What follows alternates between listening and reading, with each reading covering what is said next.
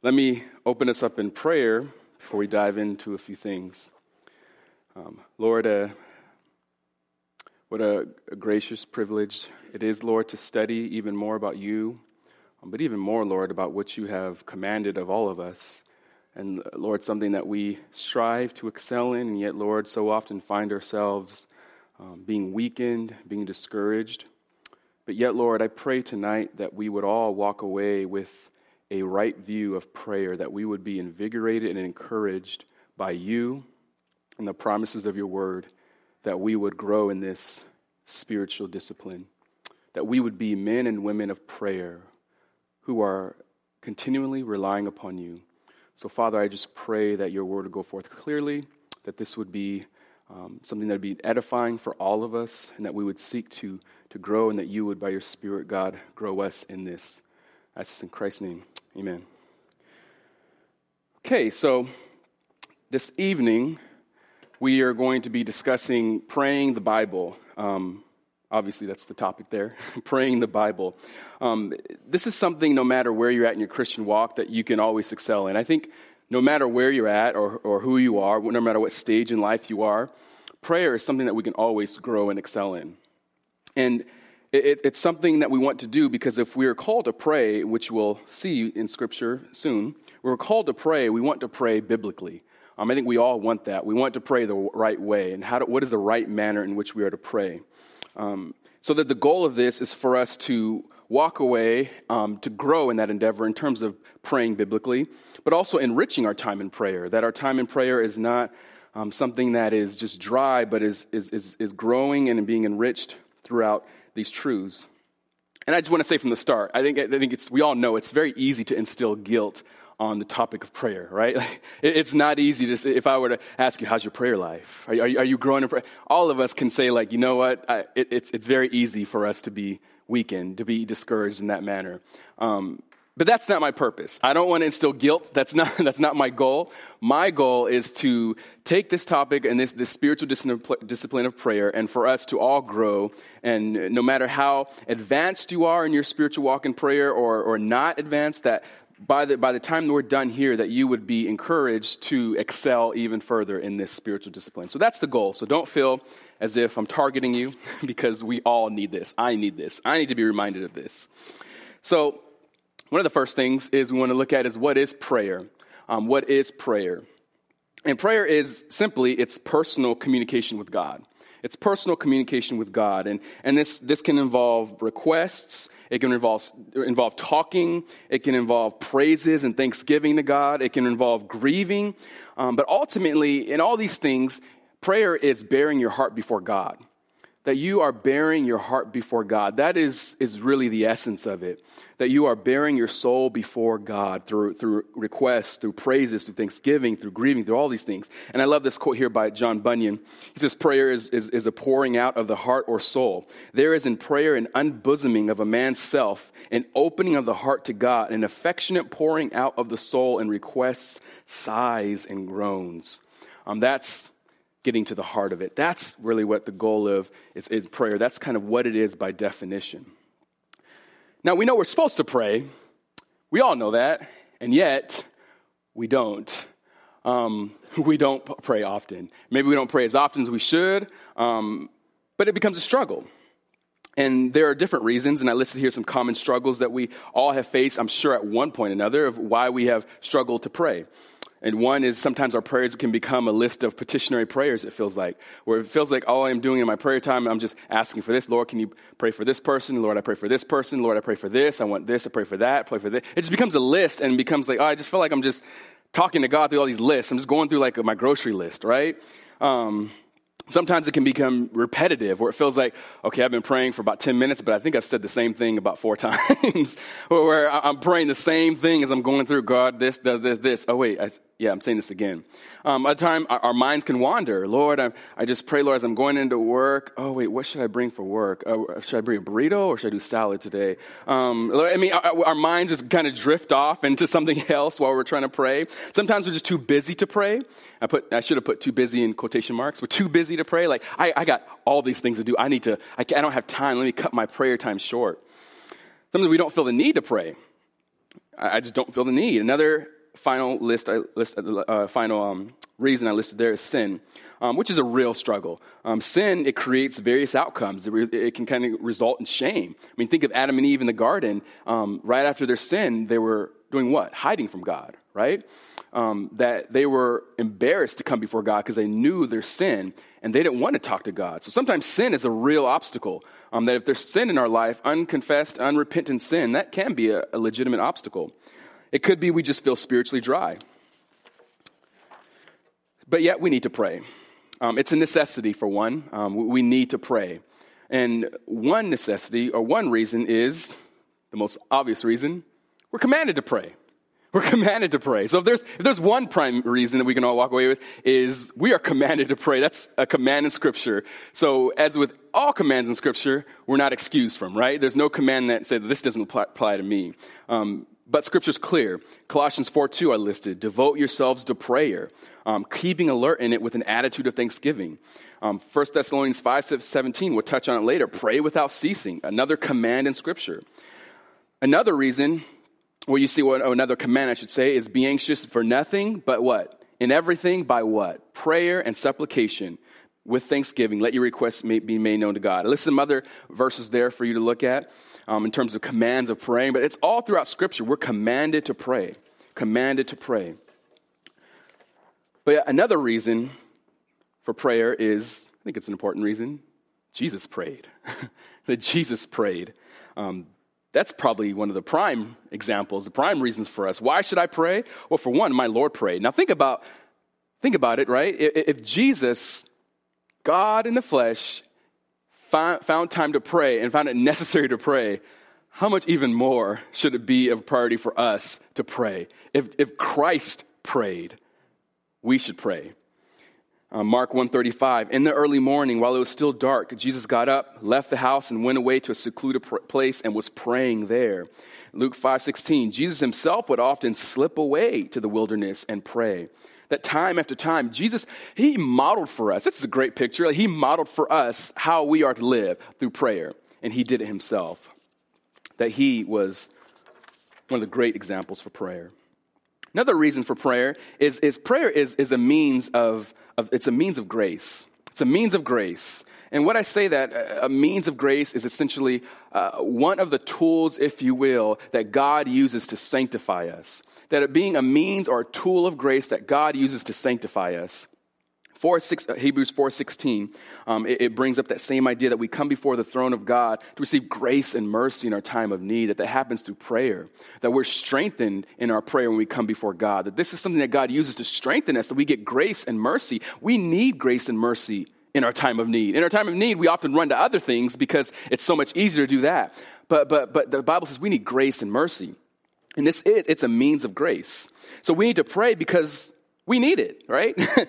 God uses prayer to strengthen us. God uses prayer to change us. God uses prayer to work in us. That often we think of prayer just talking kind of list of petitionary prayers, but really, God uses this to work in us. Bunyan once said that prayer will make a man cease from sin or will entice a man to cease from prayer. That prayer will make a man cease from sin or will entice a man to cease from prayer. That it's a real issue, real struggle we're dealing here. I, I love what R.C. Sproul said about this topic in one of his booklets, small booklets, What is Faith? He talks about prayer, and he says that prayer is one of the most important means of grace that we have to strengthen our faith. Prayer is not for God's benefit. That's a good point. Like, prayer is not for God's benefit. It's not He's benefiting from my prayers. We don't pray to give Him information that otherwise He wouldn't have. We don't pray to give God our counsel so as to improve his administration of the universe. Rather, he says, prayer is for our benefit. It is a God given way for us to spend time with him, to praise him and thank him, and to make our requests known to him. Afterward, when we get up from our knees, we watch the providence of God work in our lives. He, he ends it in short, we see God answering prayers. So, what does that do to our faith? It strengthens it. That is why prayer is a very important means of grace. A fourth reason is that we're in a battle. This is a real real reason. That we're in a battle. We're in a spiritual battle. We'll look at one text in, in a little bit, but we're in a spiritual battle. And this battle is, is, is not just um, this battle that is above you, but it involves you. It's, this is a battle over your heart. This is a battle over your emotions. This is a battle over your thoughts. This is a battle over your desires. This is a battle about, uh, about your heart. And if we are not engaging in war properly, we will succumb to the enemy in the battle. So, prayer is an important means that God uses to preserve us, but also one of the ways that we wage war in the battle, and we'll see soon. Any military people in the room? Any military? Okay, so in, in, in a war, if you want to really cripple your enemy, what do you go after? What do you destroy? The what? Support structure, their communication structure. If, if you can get if you can get rid of them, their, their communication, if you can isolate the soldiers from communicating with their headquarters, if you can cut down their communication, you can take them out. Because if they can't talk with one another, they can't talk with headquarters, they're gone. In the same way, how do you expect for us to live the Christian life being cut off in communication from our primary source of strength? And that's essentially what we're doing. We're not praying is we are essentially eliminating, we're isolating ourselves from one of the most important ways that God uses to strengthen and to work in us in battle. So prayer is communication in military warfare, so to speak. It's battle from the world. It's battle from within our own flesh, from the devil. So we're, we're never stagnant. We're always expressing our desires. You're always expressing your emotions. You're always expressing these things, these things that are waging war in you. You're always dealing with these things. So the question is, where are we pouring out our hearts and where are we being filled? So when we don't pray, I think I've said this in other contexts. When we don't pray, I love this quote, is we're essentially saying we don't need God. And I love this quote prayerlessness is our declaration of independence from God. I think that says a lot. That when I'm, when, I, when I'm not praying, when my prayer life is stagnant, when, I, when I'm not praying at all, it's really saying that I don't need God. That this is my declaration of independence from God. So let me just gently ask you guys and ask my own heart are we praying, brothers and sisters? Are we praying? It's even more bearing our heart. It acknowledges our utter dependence on God. When you think about the very beginning of the Lord's Prayer, He gives us as our Father who art in heaven. That there's a realization that our Father, He's in heaven, and I'm not, and I need him. Another reason that prayer is communion with the living God. Sometimes we only pray in times of desperation, but there's so much more to prayer. Um, that, that, that, we pray to, to, for communion with the living God. I mean, just take a moment to think about that. That when we are praying, we are communicating with the Almighty God of the universe, the sovereign God. You have access to his throne room. That this is not just talking, that you are communicating with the living God, and this is communion with him. I love Psalm 16 11. In your presence is fullness of joy and pleasures forevermore. When you're in prayer, you're in the fullness of God. And this is the, the fullness of joy he gives us. And even above that, pleasures forevermore. So we are to pray to seek God's face, not just his hand. We do need to pray for things, don't get me wrong. But the essence of prayer is not just about receiving, it's about seeking his face, being in his presence, being filled with his joy and his pleasures. So pray also with your heart fixed on God's glory and not just on personal satisfaction. Pray with your heart fixed on God's glory and not just for personal satisfaction. Pray from the treasury of God's word and not just from a list of your own ideas. Pray from his word.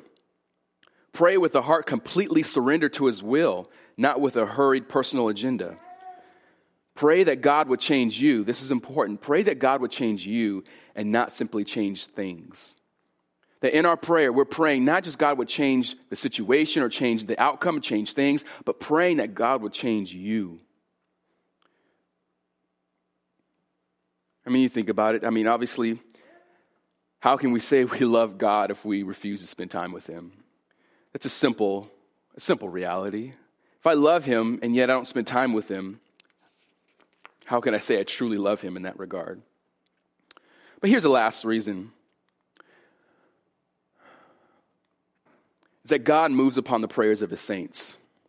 God moves upon the, upon the prayers of his saints. Practically, God uses your prayers to change things. Our prayers do things. Like that, that's a real reality that should encourage all of us that our prayers move and change things.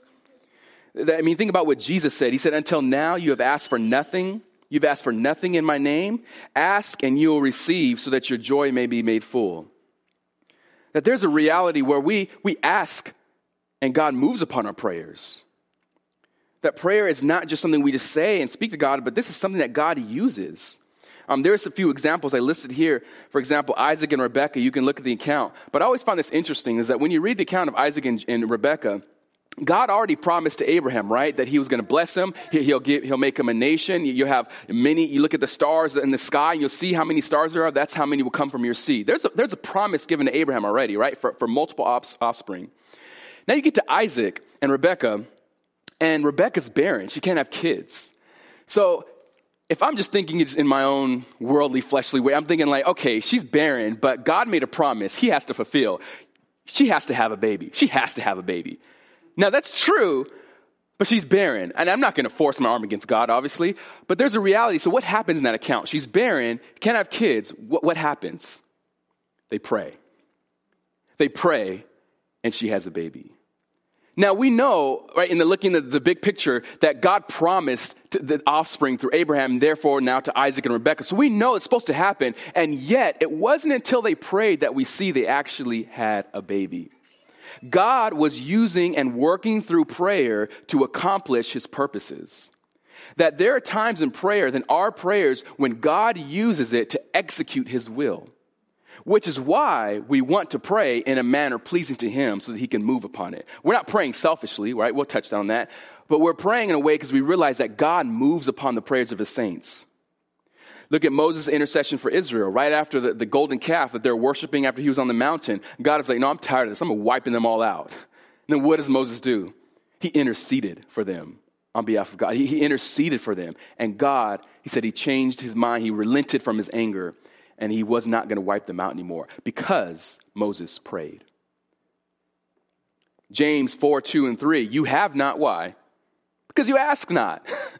You have not because you ask not. That this is a real reality, that our prayers change things. And here there's also a question how do we reconcile God's sovereignty with, with our prayers? Obviously, we realize God's not going to answer any question, any answer, um, any prayer, I'm sorry.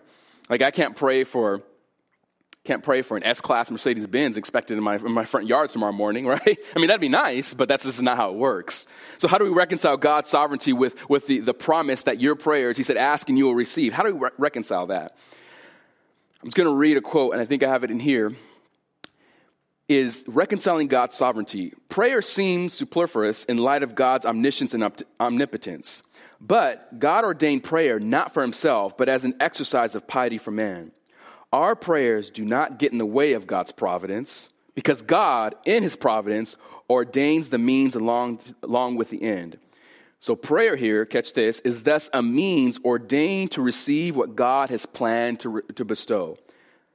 Prayer, then, I'm gonna read that again. Prayer is thus a means ordained to receive what God has planned to bestow. So, prayer then is not contrary to divine sovereignty, but is divinely ordained instrument functioning within the sphere of God's sovereign wisdom and power in carrying out His will. In other words, it's not prayer it does not go against his divine sovereignty, but prayer works along with his divine sovereignty to accomplish what he has accomplished through the prayer of his saints. So, which is why we need to pray, but not only just pray, but pray according to the will of God. To pray according to the will of God. We, in other words, we need to pray biblically, and we need to pray often. We need to pray biblically and we need to pray often. So I'm going to touch on the consistency of prayer. Is, is how often, what, is our, what does that look like? What am I to pray and how often am I to pray? One passage we're going to look at, Ephesians chapter 6, verse 18. So turn your Bibles to Ephesians chapter 6. This is in the, the context of the armor of God. In this passage, it encompasses both of these aspects of praying biblically, but also praying, as we'll see, in terms of consistency.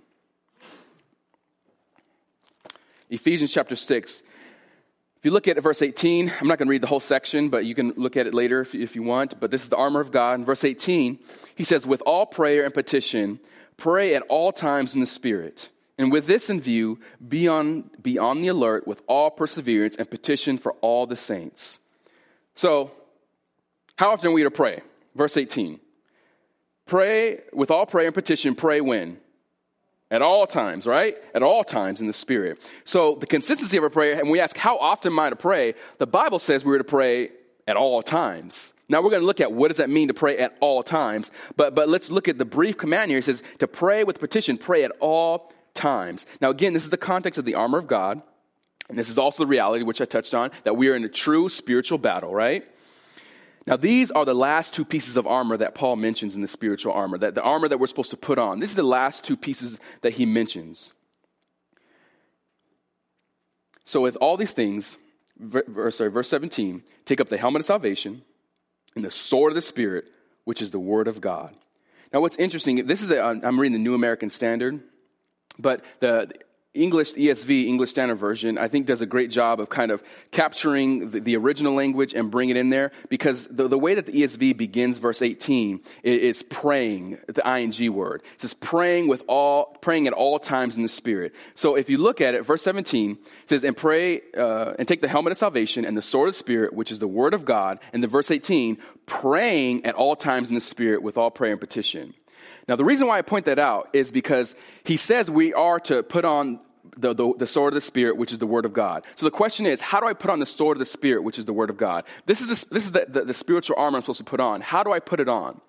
The ing word, it's a participle. It explains, most of the time, it explains how you're supposed to do that main activity he's commanding. So if we're to put on the sword of the Spirit, which is the Word of God, how do I do that? Verse 18, praying at all times. It's explaining how do I put on that sword of the Spirit? It's through prayer. And praying not just through prayer, but praying at all times in the Spirit. So, how are we to, to, to wield the, the, sword of the Spirit? How are we to use the Word of God in spiritual battle that I'm in? It's by praying in the Spirit. And not only just praying in the Spirit, but he says through, through petitions and with all alert, with vigilance, with all perseverance, with all petitions. This is the, the nature, this is the way it's supposed to be done.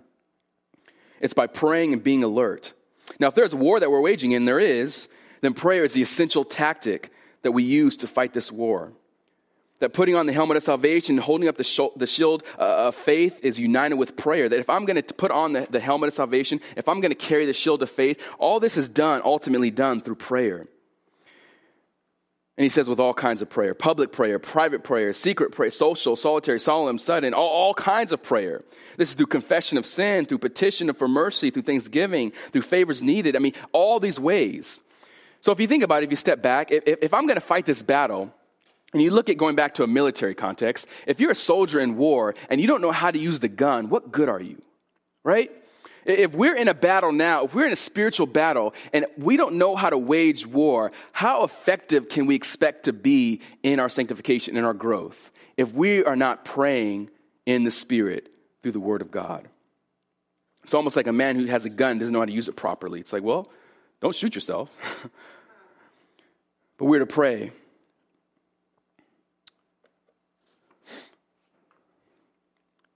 Another verse 1 Thessalonians 5.17.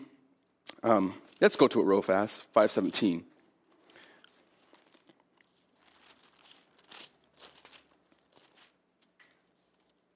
Paul says, another popular verse, starting in verse 16, uh, I'll step back there. Rejoice always, pray without ceasing, in everything give thanks, for this is God's will for you in Christ Jesus.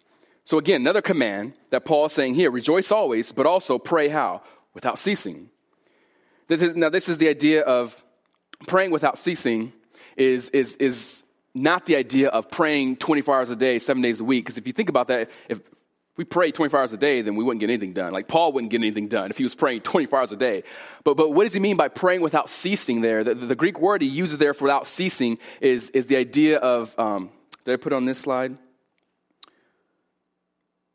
Maybe I didn't. Maybe it's on the next one. But praying without ceasing is the idea of having like a hacking cough, so to speak. It's the idea of, of you know, if you're sick and you're recovering, there's always something in your chest you're trying to get out. So you're constantly coughing throughout the day when you're kind of in those last stages of sickness. So you're kind of just throughout your day, walk, You just like, and you say or speak wrongly, and you kind of just blurt out a cough, right? That's the idea of a hacking cough, he says here. So pray without ceasing. So if we're to pray without ceasing, really what Paul is saying here is not praying all the time, like consistently 24 hours in a day, but praying often at random times, so to speak. That we're, as a hacking cough just comes up, that you're praying these ejaculatory prayers just randomly. and also, it's connected with rejoicing, as, as I read, that this praying is connected with rejoicing and giving thanks. The rejoicing always, praying without ceasing, giving thanks in all circumstances. And this is also what Paul says that this is the will of God for your life. So if you want to know what the will of God, will of God is for your life, if you want to know what God's will is for you, it is to rejoice always, to pray without ceasing, to give thanks in all circumstances. That's God's will for you. We can be, we can all gather around that. That's what God wants for all of us. So we're to pray without ceasing at all times, as he says in Ephesians chapter 6, praying at all times but also praying without ceasing, praying constantly. That this is an activity that we're doing all throughout our day at random times, in the car, walking out to taking out the trash, as you're having a conversation, just two word prayer, three word prayer. Sometimes I pray, Lord, give me, give me wisdom right now. That's three words or four words, however many words that is. That's short prayer. I mean, but this, this is constantly, constantly, all throughout our day. These are short, longer prayers, extended prayers. Um, this is a, a constant activity. It's almost like the pattern of our life is without ceasing. I'm praying constantly. And it's done in the Spirit. So if we are to pray at all times, we're to pray without ceasing. This is a constant activity of our lives. The question is, how do we practice that? How do we practice that? How do I practice this? So, we all acknowledge the fact that there are weaknesses, there are dry times in our prayer life. It's a struggle at times. Let's be real, it's, it's hard sometimes to pray. So I want to answer or kind of respond to that with some solutions to the struggle. I think one is confession of sin. As I mentioned, sin can be a big obstacle in prayer. That when there's sin in our life, it can hinder our prayer life. So just one solution, logically, is confession of that sin. Um, this, there's maybe a reconciliation that needs to happen. That we need to confess our sin to God, and He is faithful and just to forgive us of our sin and to cleanse us of all unrighteousness. So, confession. Another reason, I'm sorry, another solution, and this is a real one, and this is a genuine too, is to ask God for the desire. And this is very simple. But this is a real solution. I mean, you think about it. If, if Jesus himself said, He said, ask anything in my name and I will do it, what he's saying here is that it's not just ask whatever you want just selfishly and I'll give it to you, but he's saying, ask anything according to my will and I will do it. If it is God's will for you and for me to pray, will he not answer the sincere desire to that growth in prayer? That's a real solution.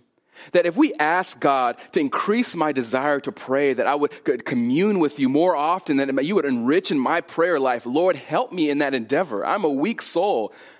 Will not God hear that precious request of his own child? I think that's a real response, a real solution to ask God to cultivate the attitude of prayer.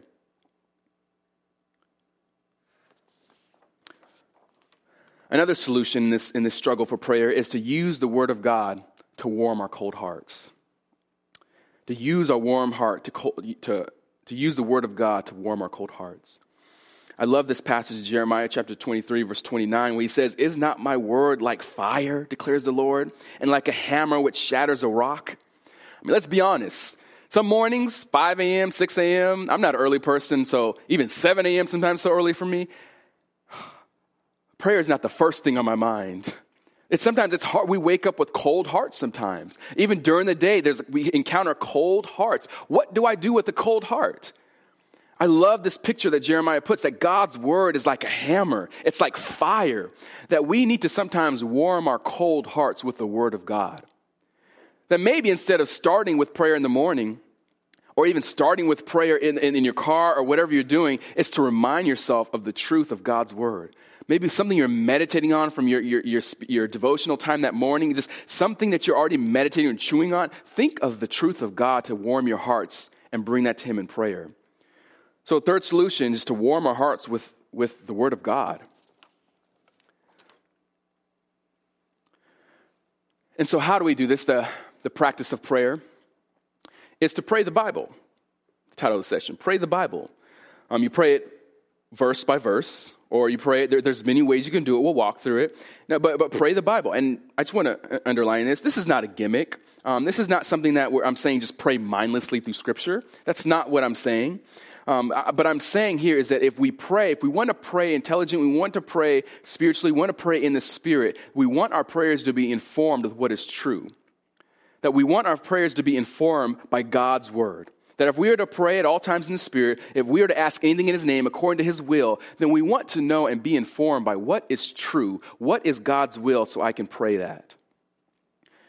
George Miller, Miller, George Mueller. um, if you ever heard of him, if not, look him up. He's a great picture, a great model of prayer. He was a prayer warrior. Um, he owned an orphanage, did many things in, in Christian ministry, but, but he, he writes about his accounts of prayer. I think it's very interesting with George Mueller because he, he records that he had over 50,000 specific recorded answers to prayer in his journals. Like 50,000 specific answers to prayer he had recorded. That's pretty, pretty striking. That he can look and see 50, go through page after page. God answered that, God answered that, God answered that. Like that's, can you imagine what that does to your faith? And he said that there were in times when, when there were answered prayers in the same day or the same hour that I prayed them. That's also amazing. So if you think of that, that's 5,000 definite answers to prayer each year. 5,000 prayers each year answered, if you put that in perspective. That's more than one per day. That's every single day for 60 years. God funneled in his ministry, God funneled over a half a billion dollars in today's dollars, half a billion dollars through his hands in answered prayer. He was taking care of many kids in his orphanage. He had many requests, many needs. God funneled money after money after money to his ministry through prayer.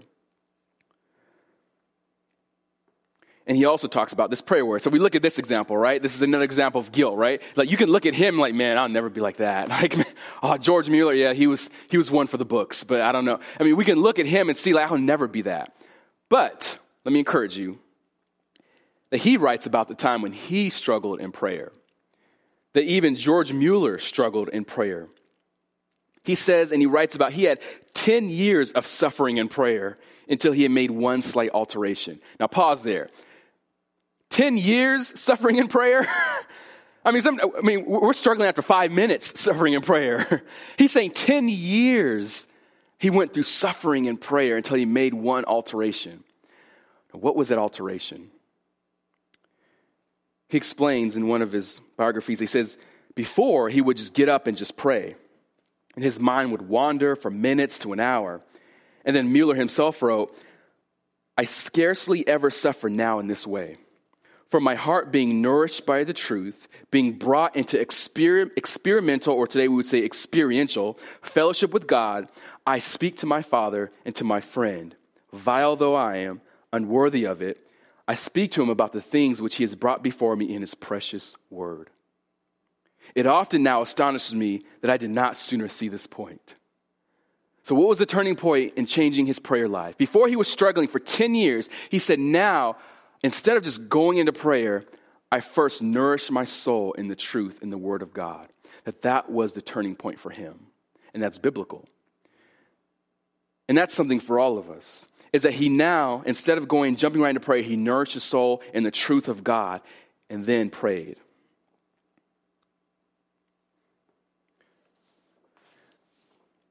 So, what I'll do, I want to leave time, if possible, is is the, there's, there's, a practice of prayer. There's many ways we can pray. Um, the benefits, briefly, um, if you use the Word of God, which we'll do in an example soon, is, is if we want to pray the Scripture, we want to pray through Scripture, how does that benefit us and why is that so practical? Why is it so helpful for us? I think one, some of the benefits I listed here is it really does inform your prayer. That when you're praying through Scripture, you're praying biblically, it informs your prayers with that substance that's lacking oftentimes.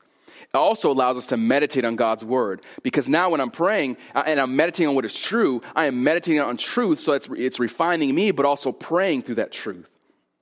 It also allows me to pray biblically because if, obviously we all want to pray biblically, and if you're praying God's word, you're praying through God's word, we're praying biblically. that's, that's a natural outcome. It allows us to focus on God rather than our list of wants. Another benefit is Well, I'll read this quote again from this is another quote from R.C. Sproul, which I love. He talks about meditating in prayer. He says, When you struggle with your faith, when you face the dark night of the soul, when you are not sure of where you stand with the things of God, flee to the scriptures. It is from these passages, from these pages, that God, the Holy Spirit, will speak to you, minister to your soul, and strengthen the faith that He gave you in the first place. Just when you're struggling, run to the truth that once saved you at first. So run to that truth, he says. And prayer is, is a practical means we can do that, practical way you can do that. Now, what I want to do is go to Psalm 23. I just want to give an example. We're going to just pray through. I'm going to take a moment and we're just going to pray briefly through Scripture. And toward the end, Lord willing, if there's time, I want to give you the opportunity as well to do it. Any questions so far? I Hope I'm not speeding through this too fast. M U E L L E R, Mueller. Psalm 23. Psalm 23. So what I'm going to do, I'm just going to I'm going to read it, and what I'm going to do, I'm just going to what I think is the best way is um, read it, read a verse, and I'm going to stop and just going to pray and reflect on that verse and then read the next verse and reflect on it and stop. I'll probably do maybe the first three verses just for just to kind of get us our, our, our toes wet, so to speak. Psalm 23, verse 1. The Lord is my shepherd, I shall not want. Father, you are our good shepherd. That God, as we're learning about how to praise as we're learning to grow in prayer, I realize, Lord, you are a shepherd, that, eh, that, that you guide us and you direct us and you strengthen us. And because you're our shepherd, Lord, that there's no need for us to desire or want for anything else. And yet, Lord, I, I, find in my own heart and many other hearts, Lord, I'm sure is that, that we struggle to pursue you with our whole hearts. Lord, help me to realize that you are all I need and that you are fulfill all my desires, all my needs, all everything that I could ever need or ask for. That you are my shepherd. He makes me lie down in green pastures. He leads me beside quiet waters. Lord, what, what a wonderful truth that, that you, as our shepherd, that you guide us and you lead us. I'm thinking, Lord, Lord as, as, as, as you lead us by quiet waters and through streams, I think of our own pastor, Pastor Eric and Angel and the kids who are out hiking even today and, and enjoying your great creation. I pray, Lord, that you would keep them safe in your care, that they would know that you are their shepherd, that you would keep your hand upon them, allow them to be refreshed. Let them know that you are the God who gives them energy and gives them refreshing joy. I pray that they would find that. And Lord, I pray for our own soul that we would know that you lead us by quiet waters, that you keep us and you sustain us. Verse 3 He restores my soul. He guides me in the paths of righteousness for his name's sake. Father, how often my soul needs to be refreshed by you. Lord, I pray for every soul in here that we would run to you for our soul to be refreshed, that we know that you are good, God. So, Lord, I pray you would restore our soul, that daily we would run to you and be refreshed by you. You guide me in the path of righteousness for your name's sake, that you, for your glory, God, not mine, but for your name's sake, you would keep me in your care, that today I would relish and bask in your goodness. In Christ's name, amen. So that's an example. Like Psalm 23, a passage we all know very well, is we read the scripture, you read the verse, you read God's word, you're nourished by it, and now you reflect on it and, and pray about it. There, there's no right curriculum, like you have to do this, you have to do this. There, there's no, I don't want you to be confined to that. But what I think is important for us to kind of bring away from this is just praying verse by verse allows you just to kind of stop and think about the truth of Scripture there and reflect on it and pray about it. And, and as you mentioned with, with Eric, it came to my mind when I saw the, the, the, waters and, the, and, and, I saw pictures of them on Facebook earlier. They're, they're hiking. Like, let, let God, God keep them safe. Let them be reminded of your goodness. Keep your hand upon them. That people will come to your mind while you're praying that, that, that, that, things that come and pop into your mind, take time to pray about those things. Paul says, pray about everything. There's never something we can't pray about. So, what it does is it helps us to focus our minds, to root it in what is true, and reflect on that truth, and to pray in that truth. So, in many ways, when we're praying, you can pray through the Psalms, as we just did. There's one, that's one example. I think Psalms are a great starting point because they're just filled with just truth about God's character, um, truth about His goodness. So all kinds of um, just theology proper in there. So it, it's just a good starting point. Is it deals with the praises of God and so forth. But um, Psalms is a great starting point. So I just recommend just starting there if you do do that. Um, so if you do pray through Psalms, it's taking one verse, read one verse, stop and reflect on it, pray, pray on what comes to mind, and then move on to the next verse. If you read a verse, don't know what to pray about, then read the next verse and then pray that. And if you, if you read the next verse, don't know what to pray, go on to the next verse. There's no requirement. Don't be, feel confined this box. Okay, this is now what my prayer life must look like. I must, none of this, I mean, this is supposed to be a freeing discipline for you is that you don't have to pray on a verse. If, you, if, there's nothing that comes to mind, then just keep moving on. But just move through the verse and let your soul be nourished by it and pray on those things, reflect on those things. So if you're praying through a psalm, it's very easy because it's focusing on God's character so often where you can just stop and think and pray about those issues that are in your heart. You can pray about something that applies to your kids or to some um, situation that's on your mind that using that scripture to pray, Lord, I pray in this difficult situation for them that they would know that you are their shepherd um, that they would know. Like, th- these, these are just practical, daily, enriching things that you can do. If you're praying through a New Testament epistle, um, through a letter like Ephesians or Philippians or any kind of epistle like that, then what you want to do is you kind of want to look at the passage, maybe your first like five verses, or just get an idea of the, of the passage you're, you're looking and reading, and get the main point of that passage. Um, off the top of my head, Philippians uh, is it 1 chapter 1, the end of chapter 1, Paul says that um, conduct, 127, right? Conduct yourselves in a manner worthy of the gospel. Um, so read that whole passage, that point of there. It's like, okay, well, the idea is that I want to be, conduct my life in, in a manner worthy of the gospel, that I, I, realize that persecution can come my way, but this is a gift from God. This is the main point he's getting at. So, Lord, I pray that this would be the character of my life, even today, as I'm going into work and I'm facing this difficult conversation with a coworker or with my boss or with uh, my spouse, that, Lord, I pray that I would conduct myself in a manner worthy of the gospel in this. I pray that this person would do this. There, there, there's just many ways. There's a plethora of ways you can go around, uh, go about it. So just get the main point of the passage if you're looking at a New Testament epistle. Get the main passage or the main point of that passage and pray through that. If you're looking at a, a narrative book, either in the New Testament or Old Testament, you probably want to read through bigger sections um, and get the kind of the idea of that bigger, sec- bigger section and focus on what it says about the character of God. So it gets inside my mind, like the burning bush, right, in Exodus. The, the, the, big, the big idea, what does it say about the character of God? For one, the burning bush, take off your sandals because you're walking on holy ground. God, you're holy. Um, you're a holy God. Um, you think about his covenant promises. They're, they're, they get the idea. What does it say about the God's character, about his acts, about his goodness? What does it say about God? What does it say about me? What are the implications? And how can I think about that and pray through that? So, no matter where you're at in Scripture, there's opportunity for you to pray and work through that. And so ultimately, what you're doing, and when I say praying the Bible, is you're praying through truth and praying in a way that guides your mind in a way that's helpful and a way that's biblical, if that makes sense.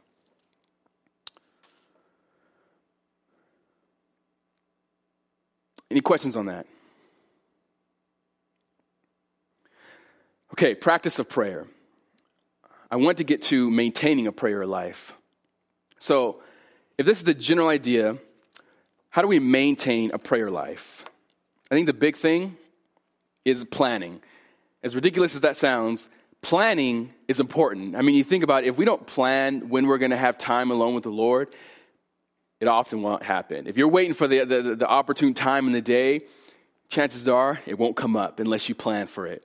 Um, one of the big things in maintaining a, a, consistent and a fruitful prayer life is to, is to set a consistent time. Like, when is the best hour of your day? I always say, give God the best hour of your day. Give God the best time of your day. If you're more alert at night, or you're more alert during the morning. I used to focus, I used to love doing the morning, but with, now with young kids, it's like the time, night is the only time I have by myself, right? Where you can use that time. What is the best time of your day where you can use that time and use that time for praying and for, and for scripture. One person said this, this way, I think it's up there, that much praying is done, is, sorry, excuse me, much praying is not done because we do not plan to pray. Simply speaking, we often don't pray, it's because we don't plan to pray. So not only do you want to plan, set time, but also pray constantly. And again, remember, praying constantly is not just praying continually, so to speak, but praying constantly means praying at every granted opportunity. It's necessary while you're in the car, while you're walking, while you're at work, if you're meditating, if you're in the shower, if you're in bed, if you're out of bed, if you're doing your personal dev- devotion time. There's never a wrong time to pray. That we can pray all the time. Again, it doesn't mean that praying is done out loud. Like you're saying, you, you have to be talking out loud in order to pray. That's not what you have to do. But praying is a matter of the, of the spiritual issue. It's of the matter of the heart. So you, you can pray in the spirit. You can pray in, in, in your own heart, in your own mind, without anyone hearing it. So obviously, we do want to set time where we actually have set time in prayer, just dedicated prayer to God. But I really want, if that's one of the big things we take away, is not just having that time of being I guess the the majority of our prayer is just that one time in the morning, that one time at night, but really to pray without ceasing, to praying throughout the day at those opportune times, constantly, short prayers, longer prayers, walking, talking, like there, there, there's never a wrong time. That we want to, as scripture says, to pray without ceasing, praying at all times, praying, making petitions at all times.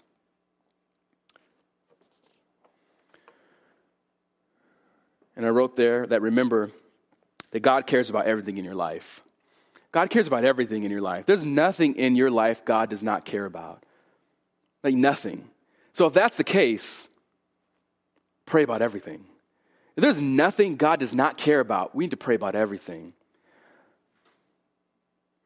And meditate on God's word. A couple practical things is a prayer journal. I think it's important to write a, it's, it's helpful to a prayer journal for one, George Mueller. If he didn't have that prayer journal of all these answered requests, I mean, think about how just rich that is for his own personal faith and growth and confidence in who his God is. That having a prayer journal of answer requests, my wife was really good at that. Francie, she, she was really good at that when I was going into seminary and through seminary after seminary. She would write down specific things that we were praying about. And we look back at it and we look about like for example all the things that we were concerned about and needed for me to go into seminary and to go into ministry there are multiple things that were kind of obstacles in our minds at that time that were huge things that we had to wrestle with. And like i don't know this is a big step. And she was writing down all the things we were praying, th- praying through and praying for. And there was one time we looked back and she opened up her journal and every single thing in that list was covered and prayed for. Finances, um, jobs, uh, um, uh, babysitting, like all those things that were so, so, so paramount, so big in our eyes. I don't know how we can do this. That we saw answered by prayer. That God was faithful in all these things. That He was faithful to sustain us and faithful to keep us all, throughout all these things. So prayer journal, I think, is just helpful in just seeing God's faithfulness work in your life. And this is almost like a what I, one preacher heard say. These are like Ebenezer stones Right? Remember the, the, the, story in the Old Testament where they, they had the stones of remembrance and said, No, this is how God was faithful. It's almost like this points back to God's faithfulness. Let me see, this is how God was faithful in this time here. So, prayer journal, also prayer cards. How prayer cards are, are helpful are sometimes we feel like, okay, I know I need to be praying, but there's so many things I need to be praying about. There's my kids, um, there, there's work, there's oh, my, my, siblings, there's my parents, oh, there's also job, there's also finances, there's future. Um, what about all these missionaries at church? There's their pastors. I want to pray. Oh, I to pray for those people, my growth. There's so many things and people I want to pray for, but I just get overwhelmed with all these things. Then it becomes to a, a petitionary list of prayers. How prayer cards are helpful are that oh, is that you can have for a card put a category on each card. Say you take seven cards so you can cover each day of the week.